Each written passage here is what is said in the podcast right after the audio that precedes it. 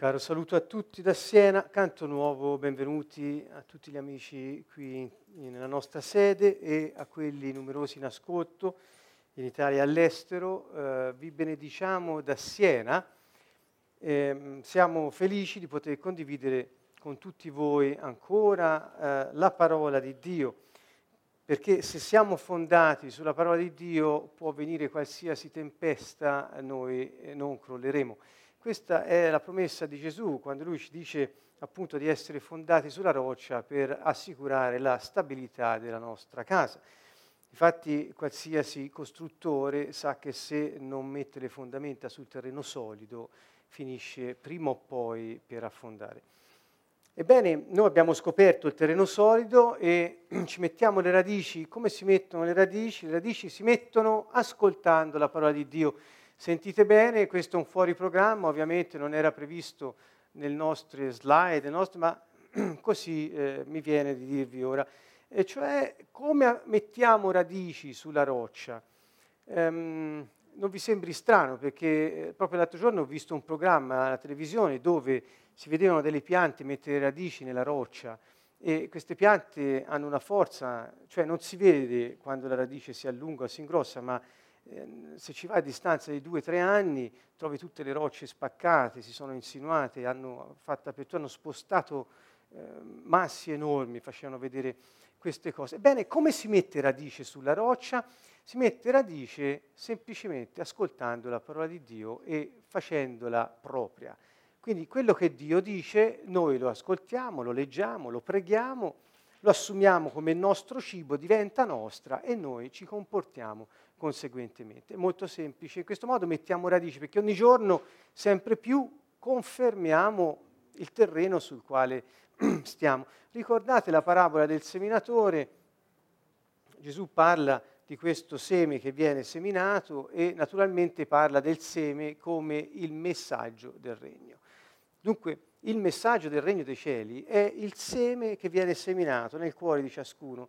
E dice, in alcune parti mette radici, ma siccome non c'è terreno, eh, è un po' sassoso, un po' nel senso che è difficile che possano affondare, allora lì muore la pianta. Il sasso di quella parabola non è certo la roccia, la parola che viene, ma è il cuore indurito dell'uomo. Dunque il messaggio del regno dei cieli è la roccia su cui fondare la nostra fede, su cui fondare la nostra esistenza, ma se noi abbiamo rocce dentro di noi, questo non può attecchire. Sembra una cosa eh, strana, perché? Perché Dio rispetta la scelta dell'uomo di avere anche un cuore indurito. Allora, eh, ve lo lascio come riflessione, uno elabori appunto eh, quello che sente con riferimento alla propria persona. Stasera andiamo alla um, quarta sessione di questa nuova serie, Il Regno di Dio, e eh, il titolo lo vedete, Siamo figli non salariati. Dovrei avere per favore una, una penna per poter accendere eh, qui il, il mio Logitech. Allora, siamo figli e non salariati. Questa è una buona notizia, praticamente sarà un viaggio attraverso la lettura e il commento, eh, per certi versi sicuramente nuovo, della parabola del figlio prodigo, così chiamata, Luca 15 per tutti. Andate a prendere Luca 15 eh, dal verso 11 fino alla fine e troverete questa parabola. Beh, innanzitutto voglio eh, farvi vedere che il contesto non è a caso. Infatti questa parabola è nell'ambito di un capitolo, dunque Gesù non è che parlò a capitoli, nel senso eh, i Vangeli non, ha, non, avevano capitoli all'origine, se leggiamo cioè, i, i, testi greci in, in, lingua greca, che sono quelli originali, non è che erano divisi in capitoli.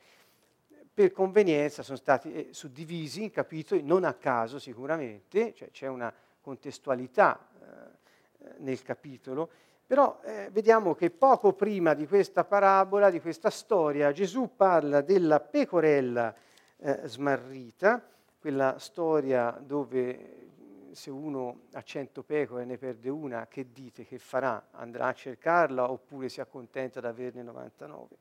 E quindi già anticipa il messaggio con questa eh, altra storia di grande interesse da parte del pastore per ciascuna delle sue pecore. Quindi il senso è ciascuno è importantissimo per il pastore delle pecore.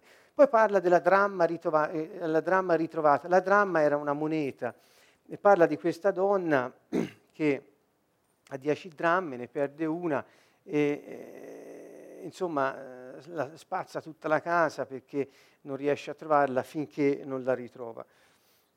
E quindi c'è questa ricerca di qualcosa di prezioso che come la pecora smarrita, la dramma, 100 pecore, 99 ci sono, una no, 10 dramme, 9 ci sono, una non si trova.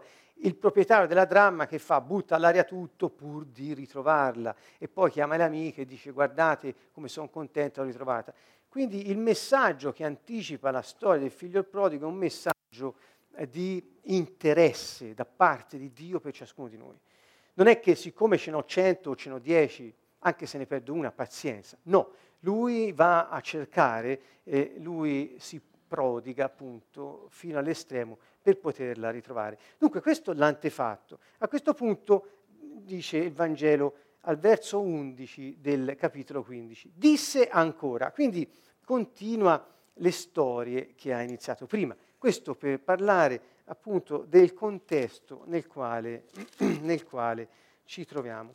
E eh, queste storie, indovinate a chi eh, ehm, le, le raccontò? Ai pubblicani e ai peccatori che si erano avvicinati per ascoltarlo. Quindi era gente che, insomma, ben potevano immedesimarsi nella pecora perduta o nella dramma smarrita sostanzialmente, perché era gente eh, peccatori, gente che opprimeva il popolo, ripudiati, ri, un po' respinti da tutti. C'erano anche i soliti farisei, mi sembra anche gli scribi, vediamo. Sì, eh, ovviamente i farisei e gli scribi mormoravano. Ecco, siccome Gesù parlava agli ultimi, loro ovviamente mormoravano. Ed ecco qui la figura del religioso tipico che mormora e non gli va mai bene niente perché non è conforme alle regole. E Gesù ha sovvertito appunto molte idee che avevano su questo. Allora, parlando a queste persone, Gesù disse ancora, e vediamo qui la nostra storia, un uomo aveva due figli e il più giovane disse al padre, padre dammi la parte del patrimonio che mi spetta. E il padre divise tra loro le sostanze. Questa parabola che tutti conoscerete ovviamente, forse questo ovviamente non ci sta tanto bene, perché mi auguro che qualcuno che anche non è avvezzo al Vangelo possa vedere questo video prima o poi e eh, trovare nel Vangelo risposte, perché ci sono, alla sua vita.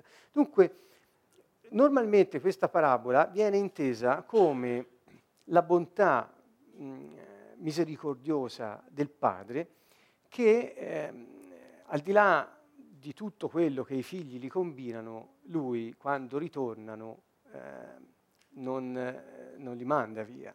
È in linea con le altre due storie di cui abbiamo detto. Quindi, giustamente, questa interpretazione è giusta, nel senso se si guarda la figura del padre, questo è quello che ha fatto. Insomma, aveva due figli, uno prende la sua parte di eredità e se ne va via, lascia la casa e sperpera tutto. Poi ritorna e il padre lo accoglie e addirittura gli corre incontro. L'altro che era in casa con lui, sappiamo dalla storia che non era poi così, eh, diciamo, contento, forse eh, era una, una tranquillità la sua un po' mascherata, perché quando il padre accolse il figlio che era tornato, questo eh, insomma, saltò su tutte le furie contro il padre e disse ma quello ha fatto del male, sostanzialmente ha sperperato tutto. Io sono stato bravo, sono sempre stato a casa e te non mi hai mai dato quel che ha dato a lui. Allora come si mette qui? Ecco, c'è questo scontro con il padre. Quindi diciamo è un padre misericordioso, all'ennesima potenza, non c'è misura, e quindi questa parabola ce lo presenta così. Noi siamo voluti andare a vedere però gli altri personaggi di questa storia che fanno da contorno a questo bellissimo ritratto del Padre misericordioso che non va mai perso di vista. Lui è il faro di tutta la storia. Ehm, però ecco, questo è l'antefatto, ve l'ho voluto un po' prima accennare eh, in breve per potersi un po' accordare come gli strumenti. Dunque, i due figli, il più giovane disse al padre a un certo punto, dammi la parte del patrimonio che mi spetta, cioè di quello che hai, metà mi spetta perché sarà la mia eredità. In sostanza ha bruciato le polveri prima ancora che fossero messe al punto giusto. Eh, si è preso metà delle sostanze del padre perché il padre divise le sostanze tra loro, tra i due figli, e dette metà, la parte che spettava al figlio giovane, eh, perché ne facesse quel che voleva. Questo già ci fa capire, dopo in fondo lo capiremo meglio, però già ci presenta non solo l'aspetto dell'amore misericordioso del padre, ma il fatto che il padre ha un patrimonio che è disposto a consegnare ai figli. Intanto questa è una cosa che non si vede sempre, eh, si sorvola, ma ci racconta di un padre che non si ferma di fronte alla richiesta di un figlio di avere le sostanze che gli servono per vivere. Dunque, questa è la prima riflessione che facciamo al di là della misericordia e dell'amore di questo padre. Dopo non molti giorni, il figlio più giovane eh, raccolte le sue cose, partì per un paese lontano e là sperperò le sue sostanze vivendo da dissoluto. Eh, che ne fece di queste cose che il padre gli dette? Vedete, quando il padre gli dà le, la metà del suo patrimonio, non gli chiede che cosa ne farai, eh, ma glielo consegna. Questo è in linea, se guardiamo bene, con molte altre parabole di Gesù, dove si parla di un re, di un uomo ricco, che se ne va eh, e lascia ai suoi amministratori i suoi averi, perché quando torna eh, vorrà vedere cosa ne hanno fatto. Eh, c'è sempre questo eh, non dare disposizione, ma affidare con l'incarico che hanno, sono amministratore, quindi te l'affido, questo è figlio, ti affido il patrimonio che ti spetta e poi questo figlio prende e se ne va. Non c'è una domanda del padre, che ne vuoi fare? Attento, non andare qua, non fare questo. No, glielo affida. E dopo non molti giorni lui partì per un paese lontano, esce dalla casa paterna e se ne va in un paese lontano. Questo concetto della lontananza, dopo lo vedremo meglio, ci porta a comprendere che tutte le volte che noi ci allontaniamo dalla casa del Padre, e queste non sono semplicemente delle figure che io uso per mettere in parallelo, sicuramente la parabola ha un senso che riguarda la nostra vita e quindi cerchiamo di trarre insegnamento e vantaggio per la nostra vita. Che vuol dire? Vuol dire che se noi siamo figli del nostro Padre, eh, se noi usciamo dalla sua casa, quando usciamo andiamo in un paese lontano, cioè tutto quello che è fuori dalla sua casa è lontano e si sperperano le sostanze vivendo da dissoluti. Questa è la storia di questo giovane che non aveva un piano, non aveva obiettivi, gli servivano le cose perché almeno le aveva in tasca e con quelle pensava di avere la sua sufficiente provvista per fare quel che voleva. In realtà, sapremo dal figlio più grande dopo, che sperperò tutto con le prostitute. Ecco che dunque questo uomo fu guidato dalla lussuria, dall'avidità e dalla dissolutezza più completa. Quando ebbe speso tutto, in quel paese venne una grande carestia e cominciò a trovarsi nel bisogno. E qui c'è la svolta nella vita apparente, dopo vedremo la grande sorpresa, è apparente. La svolta nella vita di questo ragazzo è il bisogno. Infatti ciò che aveva eh, gli sembrava sufficiente per garantirsi la sopravvivenza e anzi divertirsi e sperperare tutto nelle gozzoviglie più assolute. Ma ci fu una carestia e si trovò nel bisogno. Notate bene la parola bisogno. Allora andò e si mise a servizio di uno degli abitanti di quella regione che lo mandò nei campi a pascolare i porci. Ora voi sapete che Gesù stava parlando a pubblicani, peccatori, farisei e scribi, ebrei, ebrei, ebrei, che quindi a pascolare i porci non ci andrebbero mai, mai, mai, perché per loro era un animale immondo che non si poteva eh, avvicinare né mangiare tantomeno. Quindi quando lui parla di un figlio che esce dalla casa del padre, a degli ebrei, loro hanno l'immagine di, di, loro stessi, della loro cultura, e un ebreo che esce dalla casa del padre si trova a pascolare i porci, è una cosa che è come rinnegare la propria natura, rinnegare la propria appartenenza, la propria origine. Quindi non solo aveva sperperato tutto, ma anche aveva così, era andato contro la propria natura in qualche senso. Forse la faccio un po' enfatica questa cosa, però mm, per loro eh, culturalmente aveva un significato molto forte. Avrebbe voluto saziarsi con le carrube che mangiavano i porci, ma nessuno gliene dava. Pensate, leticava il cibo dei maiali, ma non poteva averlo. Tale era il suo stato di prostrazione, di indigenza, cioè che non aveva più niente. E eh, condivideva il cibo con gli animali che non avrebbe mai toccato per sua cultura, per gli insegnamenti, per la tradizione religiosa che il popolo ebraico aveva. allora rientrò in se stesso. Guardate bene questa progressione perché è molto interessante. Quando abbiamo eh, delle risorse ci sentiamo molto grossi. Cioè il padre nemmeno se ne ricorda lui quando fu nel bisogno, non è che si ricordò del padre, no, lui andò con i porci. E il punto è questo, tanto siamo sicuri che la nostra sicurezza sta nelle cose, che ci dimentichiamo anche dell'origine di ogni cosa che ci può essere data come risorsa per svolgere il nostro incarico. Ce ne scordiamo. E quando arriva il bisogno, qui abbiamo due scelte. O torniamo alla origine di ogni cosa o cerchiamo ancora le cose. Non c'è altra soluzione. Quindi o tornava dal padre o cercava le cose. Nel bisogno quest'uomo ha cercato ancora le cose, aveva bisogno di cibo e quindi si è unito agli animali immondi. Allora rientrò in se stesso. Quando abbiamo bisogno non riusciamo a fare le cose peggiori. La cosa più semplice che sarebbe quella di tornare dal Padre della vita e di tornare da Lui, non perché mi dia da mangiare, ma perché è la mia sicurezza, non per le cose che mi dà, ma perché da Lui sono uscito.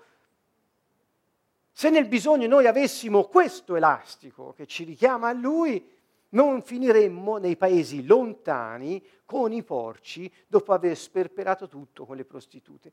Io penso ci siano molti alla, all'ascolto che si rivedono in questo. Oggi dire le prostitute taglia fuori una fetta di popolazione che invece ormai non è più netta questa distinzione. Per cui voglio dire attenzione perché dare sfogo alla lussuria con le risorse e fidarsi di quel che abbiamo in tasca fa sì che prima o poi queste finiscono fa sì che prima o poi saremo nel bisogno. E se noi non torniamo al Padre per chi Egli è e non per ciò che ci dà, noi finiremo con i porci. I paesi lontani sono i paesi della prostituzione, dello sperperio, dell'avidità, della droga, del crimine, della corruzione. Sono questi i paesi lontani dove noi andiamo con le nostre tasche ben piene quando abbiamo finito tutto siamo capaci di fare qualsiasi cosa pur di avere il cibo. Guardate bene, si dice che il cibo sia uno dei bisogni primari dell'uomo. Beh, non è difficile intuirlo, senza cibo il nostro corpo non funziona. Ebbene, ultimamente è stato molto rivalutato un altro tipo di cibo, che non è quello materiale e basta, ma si dice, grazie a Dio, che eh, uno dei bisogni primari dell'uomo è l'amore ed essere riconosciuti come individui. Si chiama attaccamento e riconoscimento. Sono due eh, cose fondamentali per l'uomo, più quasi del cibo. Eh, ricordo che Gesù ha detto non di, non, non di solo pane vive l'uomo, ma di ogni parola che esce dalla bocca di Dio. E oggi gli scienziati che studiano il comportamento e le relazioni umane hanno, hanno, scoperto che ciò che ci mantiene in vita, ciò che ci dà vita e forza di andare avanti, arrivare all'obiettivo, è l'amore. Parlo di neuroscienze, parlo di altre scienze della mente e delle relazioni. E questa è una scoperta grande, perché se non c'è l'amore puoi avere tutto il cibo che vuoi, ma finisci con i porci. Questo è, la, è, la, è, è quello che viene ehm, da pensare. Dunque, il bisogno primario dell'uomo, cari amici, non è il cibo, non è l'acqua, vabbè, questo ci, ci, ci mette diciamo, alla stregua degli animali. Noi abbiamo più, eh, siamo, siamo, diversi, noi siamo uno spirito in un corpo e siamo un'anima vivente, noi non siamo animali. E quindi abbiamo qualcosa di più, il nostro bisogno primario va al di là dello sfamare il corpo, ma il nostro bisogno primario è il bisogno di avere un attaccamento sicuro in figure di riferimento che ti fanno sentire l'amore alle quali tu puoi dare la tua fiducia. Questa è la base dello sviluppo sano di ogni essere umano. Se non c'è questo, ci ritroviamo senza niente. E se uno non, non conosce Dio nel, nel bisogno rischia di andare a finire con i porci. Allora, Vedete, questa figura del padre non è lì a caso, non è una storiella religiosa che noi vi stiamo raccontando. No, no, no, no, no, no. La figura del padre, la figura del, è lui è l'amore, lui è l'origine di ogni attaccamento sicuro, lui è colui che ci riconosce esistenti, importanti. Siamo la, se siamo la pecora sperduta, viene a prenderci, la dramma smarrita ci cerca e butta all'aria tutto. Quindi Ecco, in questa storia, perché l'ho voluta far precedere le altre due? Perché si vede quanto sia importante che, questo, che, che un figlio come questo riconosca che la sua sicurezza sta nella identità paterna, sta nel padre, non in ciò che il padre ha in tasca. Quante volte anche la, la, la, sessione scorsa avete sentito dire da me non rincorrere il denaro, non vivere per i soldi, non vivere per la pensione, non vivere per lo stipendio, non vivere per i bot, non vivere per i fondi pensione, non vivere per i soldi, perché più li rincorri più scappano. Non, non fare dei soldi il motivo della tua vita, perché ti trovi a pascolare i porci senza poterne nemmeno mangiare il cibo. Questo è l'insegnamento che ci dà questa cosa. Soldi per dire cose, per dire tante altre cose, ma è molto interessante. Andiamo avanti. Allora, vedete qui, rientrò in se stesso, è come se fosse uscito da sé rientra in se stesso. Che vuol dire? Eh, si scosse disse, ma che sto facendo? E guardate qui il ragionamento di quest'uomo che è a dir poco sconcertante. Di solito viene sorvolato questo aspetto, ma io lo voglio puntualizzare perché ci insegna tanto, è sconcertante. Sconcertante vuol dire ti lascia scioccato. Non... Eh. Cosa dice questo ragazzo? Quanti salariati in casa di mio padre hanno pane in abbondanza e io qui muoio di fame. Qual è la motivazione, cari amici, del suo voglio tornare a casa? Qual è la motivazione? Il salario, il salario, il pane, il mangiare, i quattrini, non so come dirlo meglio, cose. Io qui muoio di fame e lui ha molti salariati, dipendenti che pagava perché facessero le cose in casa. Dice, mi leverò, cioè mi alzerò, andrò da mio padre e gli dirò, padre, vedete qui, ecco, si veste di panni religiosi. State, state attenti. Ecco, padre, ho peccato contro il cielo, tira in ballo Dio, contro il cielo e contro di te. Non sono più degno di essere chiamato tuo figlio. Guardate bene, questo sembra, eh, trattami come uno dei tuoi garzoni. Partì e si incamminò verso suo padre. Cioè, torniamo, torniamo indietro, rientrò in se stesso, e disse, io non sono un figlio, o meglio, non voglio essere un figlio, o meglio, non me ne frega niente di essere figlio. Io ho fame, lui paga tanti dipendenti, vado, ci sarà un salario anche per me, almeno lo stomaco è pieno, non muoio di fame. Questo è sconcertante. E tira in ballo Dio, il cielo, e parla di peccato e fa una scelta. La scelta di fondo è questa, quando si presenta al Padre un po' di mammole in bocca per colorire la cosa con il peccato del cielo, per giustificarsi e quant'altro. Eh, la religione è maestra in questo, questo è un prototipo di un, di religioso.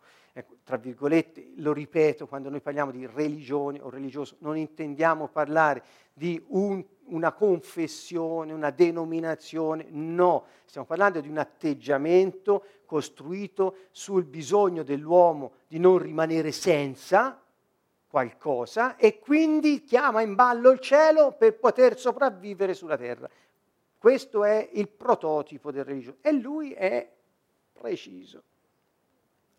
Allora, qual è la scelta? Non so se voi la potete vedere. Questo ragazzo ha fatto una scelta precisa, la scelta che gli costa la felicità. Non sono più degno di essere chiamato tuo figlio. Trattami come un servo. Questa è la scelta. Io non sono più degno. Gesù è venuto per restituirci la dignità, ha tolto di mezzo il peccato che ci assediava, ha distrutto il potere del diavolo e ci ha ridato la vita perché noi potessimo ricevere lo Spirito Santo. Lui, che è degno, ci ha fatti degni. Dire al Padre io non sono degno, non sono più degno, voglio essere un salariato, è rinnegare l'opera di salvezza sostanzialmente. Ebbene, la scelta fondamentale è questa. Partì e si incamminò verso suo padre. Quando era ancora lontano, il padre lo vide commosso, gli corse incontro, gli si gettò al collo e lo baciò. Che vuol dire? Vuol dire che anche se esci dalla casa del padre e poi torni in te stesso, e anche con una motivazione sbagliata, ma inconscia, torni a casa da tuo padre perché almeno non muori, il padre ti accoglie. Questo ci sta dicendo la parabola. Ma anche se hai diritto al regno dei cieli, non ne godi. Questo è il punto. Il nostro accento stasera non sta sull'aspetto del padre che ti riaccoglie, quello è evidente, non c'è bisogno di commentarlo. Il punto è che se torni come un garzone nella casa che è tua, non godi di tutto quello che è l'ambito familiare, ma avrai quello che è la misura del lavoro che fai e quindi sgobberai, e quindi suderai, e quindi faticherai, e quindi per avere una preghiera ascoltata dovrai pregare cinque volte al giorno sui ceci in ginocchio. No non funziona. Capite che vuol dire? La religione ti porta a questo. Allora, il padre gli si getta al collo, lo bacia, gli corre incontro, ma il figlio gli disse, padre, vedete, qui mette in atto la sua decisione. Quindi ha deciso, ora agisce in modo conforme, esattamente conforme. Ho peccato contro il cielo e contro di te. Non sono più degno di essere chiamato tuo figlio. La grande contraddizione eh, del discorso di questo ragazzo sta nel fatto che lo chiama padre e poi dice non sono tuo figlio. Quindi è confuso. Ma il padre disse ai servi, questo ma è molto esplicativo. Portate qui il vestito più bello, rivestitelo, l'anello al dito e calzare ai piedi, portate il vitello grasso, ammazzatelo, mangiamo e facciamo festa.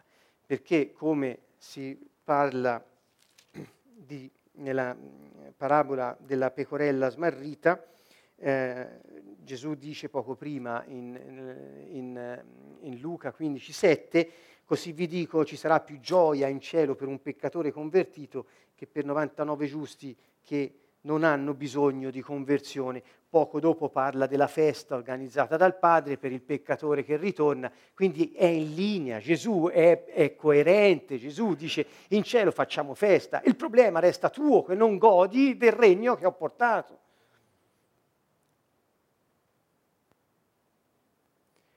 Perché questo mio figlio era morto, queste parole del Padre sono eccezionali, riassumono eh, cosa, quello che è successo con la caduta dell'uomo, Genesi 3, e la salvezza portata da Gesù, Dio che si incarna, e dice questo mio figlio era morto ed è tornato in vita, era perduto ed è stato ritrovato. Vedete le, le, le parabole, la pecora smarrita, la dramma eh, ehm, ritrovata, eccetera, e cominciarono a far festa. La festa in cielo si fa per i peccatori che tornano. Non c'è discussione su questo, è pacifico. Ma vivere, vivere nella casa del padre senza essere figli o senza considerarsi figli, ovvero avendo deciso che non siamo figli, ci mette nella condizione di essere salariati, e cioè di dover ehm, ehm, guadagnare la benevolenza del padre, di dover guadagnare le cose di cui ho bisogno, di dover sudare il salario. Al contrario, quando un figlio è in casa, non, non, non ha bisogno di questo. Lo vedremo meglio dopo. Gesù ha parlato di questo tante altre volte, anche a Pietro, quando diceva, ma secondo te Pietro è giusto che insomma, i figli paghino i tributi al re, disse una volta, ma insomma mi sembra di no, però lasciamo stare, per questa volta era la storia, mi pare, del, del soldo trovato nel pesce. No? Um, bene, quindi a questo punto si chiude il capitolo del primo figlio, quello più giovane che se n'era andato e aveva fatto il che aveva fatto. Dunque questo è un primo prototipo di persone che sono, diciamo, confuse dalla religione, da un atteggiamento religioso, e cioè tirano in ballo Dio e tornano al Padre, ma cercano le cose che il Padre ha. E cioè la loro vita è motivata dalle cose. Due, dal bisogno di sopravvivenza tre dal garantirsi la, eh, eh, il, il, da garantirsi il gradimento di Dio. Ecco, questo è il punto che vi volevo sottolineare. La rileggerete con calma, ci rifletterete e vedrete se vi torna o no quello che sto dicendo. Come al solito sono spunti di riflessione che proponiamo, ognuno ritenga ciò che eh, eh, riesce poi a vedere mh, in preghiera con il suo spirito, chiedete al Padre, lo Spirito Santo vi darà luce su questi argomenti. Continua con il figlio maggiore. Il figlio maggiore si trovava nei campi. Allora la scena è che questo figlio degenere, tra virgolette, ritorna e il padre nemmeno, eh, nemmeno aspetta che il figlio dia qualcosa, gli va addosso, lo bacia, fa festa. E l'altro si è squalificato dalla famiglia. Eh. Allora il figlio maggiore era nei campi. Al ritorno, quando fu vicino a casa, udì la musica e le danze. Immagino che abbia detto, qui che sta succedendo? Era nei campi. Che stava facendo il figlio grande? Lavorava. Chiamò un servo e gli domandò, però autorità, vedete, chiamò un servo, eh? e gli domandò che cosa fosse tutto ciò. Voleva sapere. Il servo gli rispose, è tornato tuo fratello, il padre ha fatto ammazzare il vitello grasso perché lo ha riavuto sano e salvo non era malato, era vivo, era perduto e l'ha ritrovato. Fa festa, fa festa. E fine qui va bene, e grazie a Dio. Ma io mi domando, il godimento della vita che Dio ci ha dato, dov'è? Dov'è il godimento del ritorno a casa di questo ragazzo? Che ha la pancia piena? Che non ha più freddo? La magra consolazione. L'atteggiamento religioso ti porta a questo. Il figlio maggiore che fa? si arrabbiò. Cioè, e non voleva entrare, pensate, una bizza pazzesca, una cosa da, da, da, da bambino inferocito, non voleva entrare. Allora il padre uscì a pregarlo. Qui c'è il paradosso addirittura del padre che come corse incontro all'altro, così esce a pregare il bambino bizzoso e arrabbiato ehm, che nemmeno vuole entrare in casa per far festa per il fratello ritrovato. E riuscì a pregarlo. Quindi vediamo l'atteggiamento di Dio, l'atteggiamento del Padre. Quando si rivolge a noi, anche se siamo nella rabbia, nella bizza, ci escludiamo dalla sua presenza, ci escludiamo, Dio non ci esclude mai, ci escludiamo dalla sua presenza. Allora, che fa il Padre? Ci viene, lui ci viene incontro, addirittura ci prega, nel questo pregare, sono andato un po' a vedere, la parola vuol dire avere un modo di rivolgersi grazioso, delicato, gentile Vedete come gestisce la relazione Dio con noi? Noi ci arrabbiamo, ma Lui continua eh, ehm, a essere padre amorevole. Ma Lui rispose a suo padre, guardate la figura di questo figlio, ecco, io ti servo da tanti anni e non ho mai trasgredito un tuo comando e tu non mi hai dato mai un capretto per far festa con i miei amici. Ma ora che questo tuo figlio che ha divorato i tuoi averi con le prostitute è tornato per lui, hai ammazzato il vitello grasso. Guardate questo, questi, questi due versi 29 e 30 del capitolo 15, sono una invettiva filiale contro il padre terribile. La trovo terribile. Qual era il motivo per cui questo figlio stava nella casa con il padre? L'accettazione. Si voleva comprare l'essere parte della casa. In qualche modo per il fatto che faticava e obbediva a tutti i comandi del padre, questa era la garanzia che lui poteva stare nella casa, che lui era bravo, che lui era buono. C'è una spinta molto forte nella vita di questa persona a comportarsi bene, ad essere bravo, quindi l'aspetto morale, molto enfatizzato, a quale fine? Al fine di sentirsi accettato, sentirsi presente, parte di qualche cosa. Quindi si era comprato in qualche modo la pace in famiglia, il fatto di stare in famiglia. Quindi scambia il rapporto e la relazione di amore che c'è tra un padre e un figlio per un rapporto di obbligo eseguito, riconoscenza acquistata. Quando noi cerchiamo di avere una relazione con le persone e fondiamo la nostra relazione sull'adempimento di obblighi, sentendoci a posto, così da poter pretendere l'amicizia. State tranquilli che così come scappa il denaro a quell'altro, non porterete a casa una relazione, finiranno. Ecco, questo è il senso. Non fondate la relazione sul voler comprare l'amicizia attraverso l'essere bravi e facendo tutto quello che vi dicono gli altri. La compiacenza è una piaga è una piaga. Il potere non sta nel dovere, la responsabilità non sta nel dovere, ma nel potere. Dunque, impariamo ora. La risposta del padre è, secondo voi, un'altra domanda prima di vedere quello, questo figlio maggiore si godeva la casa di suo padre? Io direi di no. Dunque il primo torna e fa il servetto, pagato ma il servetto. L'altro che era in casa aveva autorità sui servi, ma non se la godeva perché pensava solo a compiacere, a comprare l'accettazione. Altro prototipo di religioso. Mi compro la benevolenza di Dio obbedendo a tutti i suoi comandi. Se sono bravo, Dio mi ama. Se non sono bravo, Dio non mi ama. E quando io non mi sento bravo, non mi sento trattato come gli altri, me la prendo con Dio, mi arrabbio e non voglio entrare. Questo è quello che è successo a questa persona. Gli rispose il padre, ma figlio, tu sei sempre con me e tutto ciò che è mio è tuo.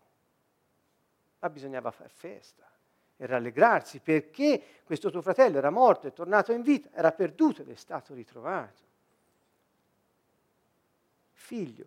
Ora, il finale è ovvio in relazione al racconto, ma la frase che veramente distrugge tutti i tentativi del primo e del secondo di compiacere il padre o di procurarsi le cose per vivere è questa, figlio, tu sei sempre con me, se sei figlio sei nella mia casa. E se sei con me sei figlio, tutto quel che è mio è tuo.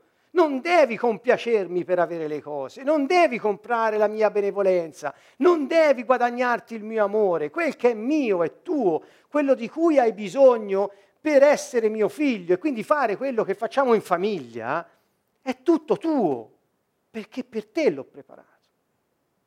Questo è il senso che ci dà questa storia sul rapporto che possiamo avere con Dio, come figli. Ecco perché abbiamo intitolato la sessione Siamo figli, non salariati. Quindi la, regio- la, religione ti porta a vivere come salariato o come figlio arrabbiato, compiacente e disatteso nelle aspettative.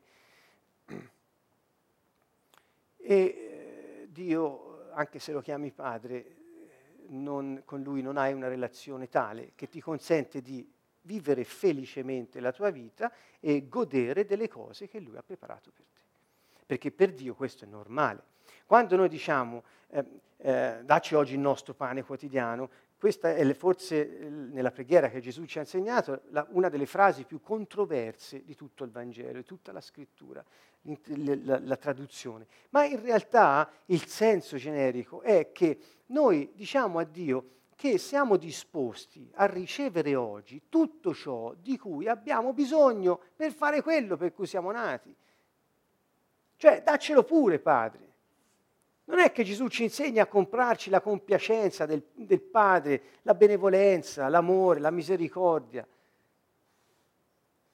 E con questo anche le cose. Ricordate, Gesù disse, in Matteo 6, ne parleremo a lungo un'altra volta, disse non cercate le cose, le cose le cercano i pagani, voi non vi preoccuperete di ciò che vestirete, di ciò che mangerete, di dove abiterete, non preoccupatevi della vostra vita, non state in ansia, perché vostro Padre sa che avete bisogno di queste cose.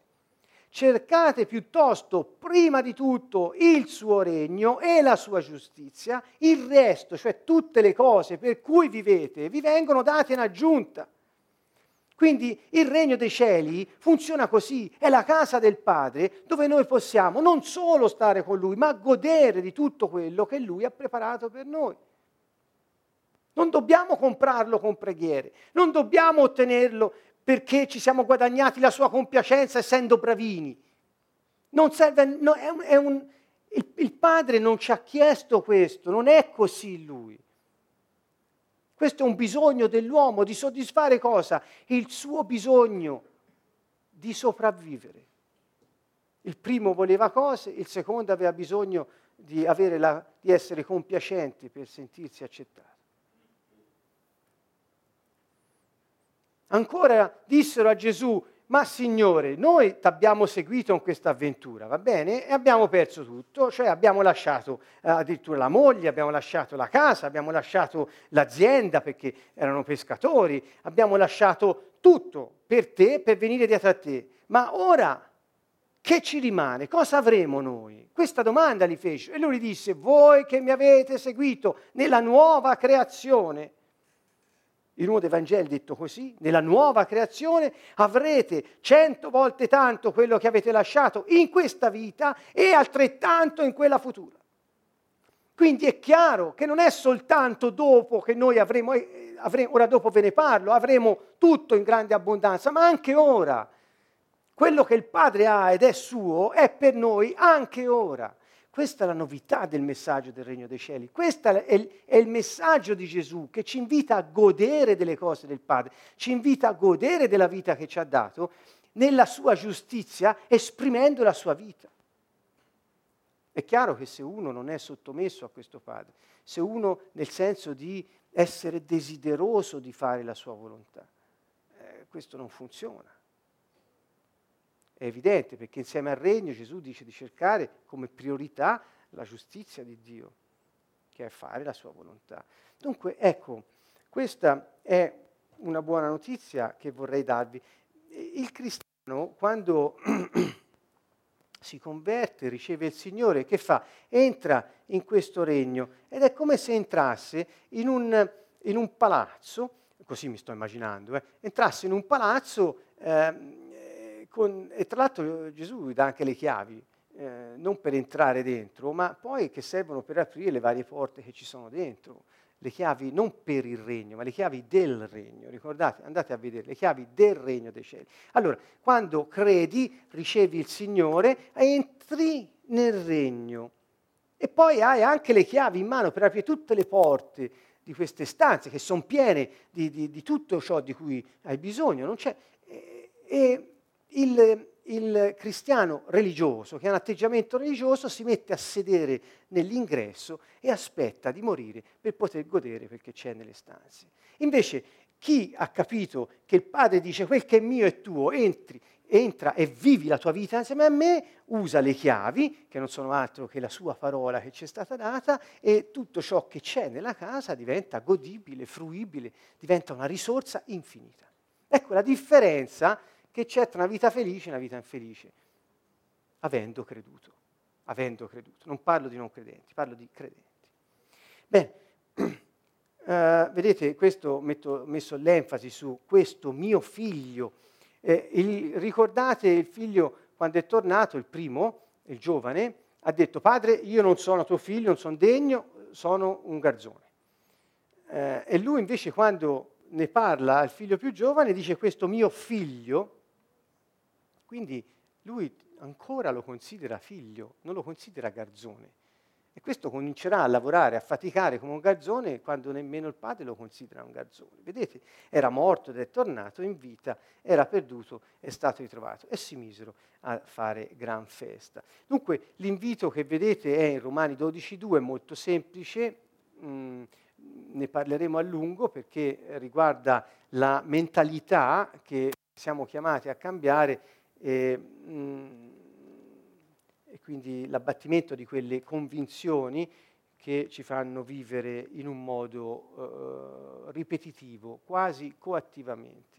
Ma la parola di Dio ci invita a questo, guardate bene, non conformatevi a questo mondo, men- scusate qui è saltato qualcosa, alla mentalità di questo mondo, ma siate trasformati mediante il rinnovamento della vostra mente affinché conosciate per esperienza, questa è un'aggiunta, un'enfasi aggiunta della versione che, da cui l'ho tratto, un, per esperienza quale sia la volontà di Dio, la buona, gradita e perfetta volontà. Allora, per capire cosa vuole Dio, cosa piace a Dio o altro, non possiamo comportarci come salariati o come figli compiacenti che cercano di essere graditi. Quello non serve a niente. Dice trasforma la tua mente e pensa in un altro modo. Pensa con le parole del padre che dice figlio, ma te sei sempre con me, quel che è mio è tuo, perché io me l'ha chiesto un capriccio? Cioè, il, il senso è questo, perché ti arrabbi che non te l'ho mai dato? Sei qui con me, quel che è mio è tuo, perché non me l'hai chiesto?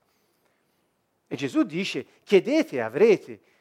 Se voi siete cattivi e sapete dare cose buone ai vostri figli, quanto più il Padre buono celeste vi darà le cose buone che ha per voi. Poi dice in un altro Vangelo lo Spirito Santo. Vedete, Dio dà senza misura. Ma cosa dobbiamo cambiare? Modo di pensare. Se noi continuiamo a pensare come quei due figli, noi saremo figli infelici che ci siamo autosqualificati nella casa di nostro padre. E questo eh, mi sembra quasi una, una beffa, il rinnovamento della nostra mente. Gesù, quando iniziò a predicare, era eh, nel Vangelo di Luca, eh, mi sembra Matteo 4,17, all'inizio del suo ministero pubblico, la prima parola che dice è cambiate mentalità. La prima registrata sui Vangeli di Gesù è pubblica, è cambiate mentalità. E Paolo ci dice in Romani 12, cambiate mentalità, non pensate più da salariati, non pensate più da moralisti che devono comprare la compiacenza del Padre, ma consideratevi figli nella casa del vostro Padre che vi ha creato. Quindi per fare questo dobbiamo cambiare mentalità. Um, su questo, questo, lo vedremo dopo, volevo soltanto fare un accenno. Um, ecco qui, eh, già l'ho detto l'altra volta e eh, in un'altra sessione lo ripeto stasera, quella frase di Gesù che ha detto chi ha lasciato qualcosa ora per me avrà in questa vita cento volte tanto e nella vita futura. Ora, il difficile non è per il cristiano eh, pensare alla vita futura, perché eh, il difficile è cambiare mentalità ora. È, que- è, per questo che noi insistiamo sul fatto di responsabilizzarci sulla vita su questa terra, quando diciamo che noi eh, siamo chiamati a vivere ora con responsabilità, amministrare il regno che Dio ci ha restituito. Però volevo anche darvi un accenno a quello che ci aspetta, perché ne parleremo domenica. Eh, questa settimana avremo un seminario qui a Siena sulla speranza ed è proprio sulla base di questa promessa che noi abbiamo la forza anche. Guardate bene, Qual è la promessa di Dio? Due parole da Isaia che poi troveremo confermate. Guardate, ecco infatti io creo nuovi cieli, nuova terra, non si ricorderà più il passato, non verrà più in mente.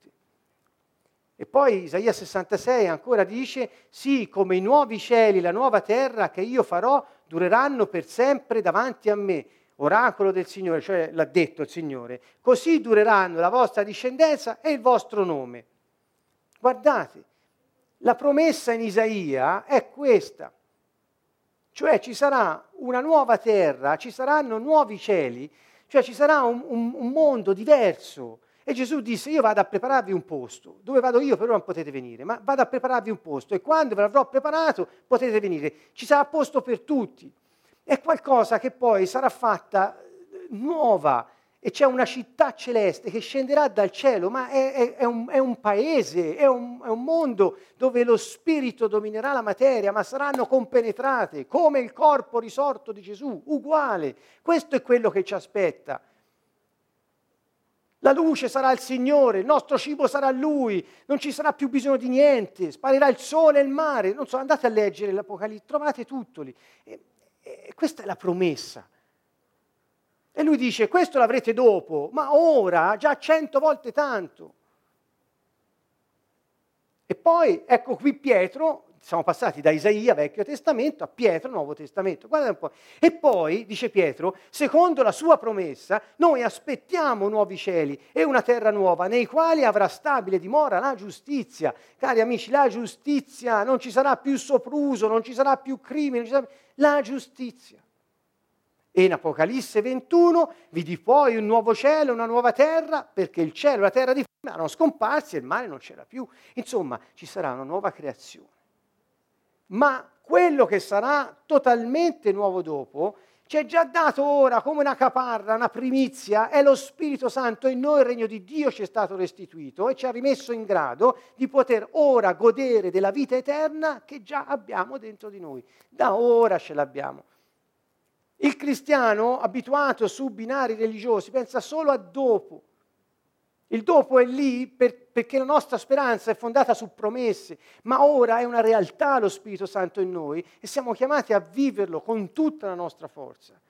Quando si mette in moto quel sistema, noi non saremo più dei, eh, degli, degli accattoni con Dio, non saremo più gente che pigola e mendica un, compassione e elemosina da parte del cielo. Noi avremo tutto ciò di cui abbiamo bisogno per svolgere il nostro incarico. Qual è il nostro incarico? Ce l'ha detto Fabrizio durante la lode prima dell'incontro sulla parola. Qual è il nostro incarico? Ora qual è? Andare unti dallo Spirito Santo, con Lui in noi, e annunciare la buona notizia. Il regno dei cieli è vicino. No che verrà presto, ma è vicino qui. Eh? Il regno dei cieli vi è stato restituito e dice di, di, di, andare a liberare gli oppressi, a ridare la vista ai ciechi, a proclamare la liberazione ai prigionieri, a promulgare l'anno, un tempo indefinito di misericordia del Signore a portare una, una corona là dove c'era mestizia e cenere, gioia dove c'era afflizione. Questo è il nostro incarico. Ma se noi non abbiamo questa motivazione dentro, non siamo fedeli alla nostra chiamata e invece corriamo dietro ai soldi, finiamo coi porci. E se noi corriamo dietro alla compiacenza, finiamo nella rabbia, col fegato mangiato. Eppure siamo figli. È una scelta, eh? potete scegliere stasera stessa. Eh? È una scelta. Quello il figlio aveva scelto, sapete che faccio? Andrò da mio padre e gli dirò. Ecco la scelta. Ta-ta. Capitolo chiuso. Quindi quello a cui vi esorto è proprio questo, questo sistema, vedetelo ora in moto, attivatelo ora. Perché noi siamo la prova vivente del Signore Gesù, il Messia. Se non lo vedono in noi, dove lo vedono? È impossibile. Quindi come possiamo pensare che questo sistema non si attivi in noi se noi lo mettiamo in moto? Lui ha il desiderio che si veda attraverso di noi il suo regno, ora su questa terra, perché tutti lo scelgano e tutti ci ritroviamo poi nella terra nuova sotto i nuovi cieli. Bene, Allora, credo di avervi eh, dato ciò che avevo per stasera, sì. Eh, dunque, tenete salda e ferma la speranza sulle promesse e eh, fondate su quella chiamata che abbiamo avuto, questo incarico, che come figli siamo chiamati a diffondere la vita del Padre sul pianeta Terra.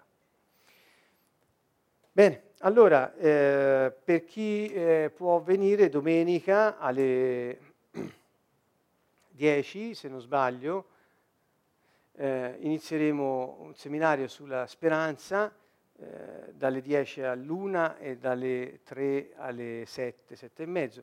Eh, ci saranno insegnamenti, eh, molta preghiera. L'argomento non potrà essere sviluppato appieno perché il tempo è breve e vogliamo pregare molto, quindi eh, avremo poi modo di continuare il nostro percorso, magari anche una volta successiva. Verranno molti amici ospiti dalla Slovacchia, che salutiamo e sono all'ascolto, vi aspettiamo con grande gioia. Dunque l'invito è per tutti domenica, altrimenti di nuovo mercoledì prossimo, qui dalla sede del Canto Nuovo, ci sarà un altro incontro con la lode guidata da Fabrizio alle, 8, alle 20.30 e poi un'ora insieme sul Regno dei Cieli ehm, dalle 21 alle 22. Beh, nel nome del Signore ringraziamo eh, il Padre per la sua bontà, eh, noi eh, abbiamo scoperto questo regno e vogliamo goderne, eh, non con senso utilitaristico, egoistico, ma con il senso di condividere la sua vita e di essere felici con Lui, perché esprimiamo la sua gioia. Ecco, e con questo pensiero, con questa preghiera, vi salutiamo da Siena, Canto Nuovo, mercoledì prossimo. Ciao a tutti.